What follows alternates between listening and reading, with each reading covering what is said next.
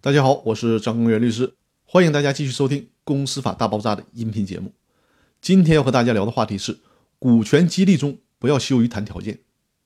我在音频里跟大家强调了很多次，股权激励，尤其是实股激励的时候，需要被激励对象花钱去买，因为花钱买的才会去珍惜。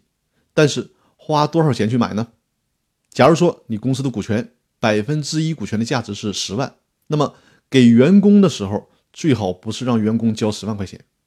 一是这么做会给被激励对象带来很大的经济负担。另外就是，如果人家用十万买价值十万元的股权，那凭啥非得在你们公司买呢？拿着钱去股票市场投资，或者是去别的公司买股权不行吗？所以说，既然是股权激励，当然就应该有个激励的样子，要让被激励对象知道，尽管自己花了钱，但是呢，享有的是公司给的福利，以及与公司共同发展的机会。比如说，价值十万元的股权，员工只需要花一半的价钱去买。但注意，既然是享受了很大的优惠，当然这种优惠也是附条件的，这就是股权激励的限定条件。比如说，可以要求在公司工作满三年才有资格以五折的价格去购买公司的股权，而且三到八年之内不能离开公司，否则就需要把股权退还给公司。诸如此类的条件，就是为了让股权激励的目的得以实现。那股权激励的目的是什么？当然就是想让员工跟老板一条心，利益跟公司捆绑，而不是占了公司的便宜就套现走人。所以说呢，在股权激励的时候，不能不好意思谈钱、谈价格、谈条件，这些都是必须谈的，也是保证股权激励效果必须要做的工作。甚至还可以附加惩罚性的指标，比如说正常情况下约定三到五年之内不能离开公司，但是。员工因为身体情况或者是其他个人原因，真的必须离开了，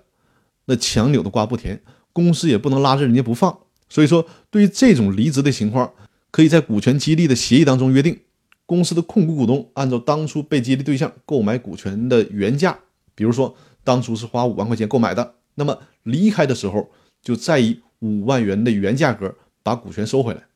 员工也并不会吃亏。因为毕竟这几年里还享受到了公司的分红，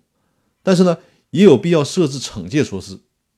对于劳动者，我们国家的劳动合同法规定，劳动者给用人单位造成损失了，或者是擅自离职了，赔偿的方式也无外乎扣发工资，而且每个月即便是扣发工资，还得保证基本的生活费用，不能一分钱不发。还有就是要求劳动者返还用人单位为他支出的培训费用，除此以外就没有太好的方式了。所以说，面对劳动者的违约或损害，用人单位往往是很无奈的。但是在股权激励的情况下，这个被激励对象的身份就不单单是劳动者了，同时还是公司的股东了。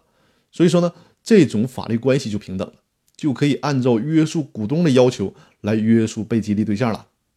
因此，如果被激励对象给公司造成了经济损失，或者是擅自离职，甚至是给公司的声誉造成损失，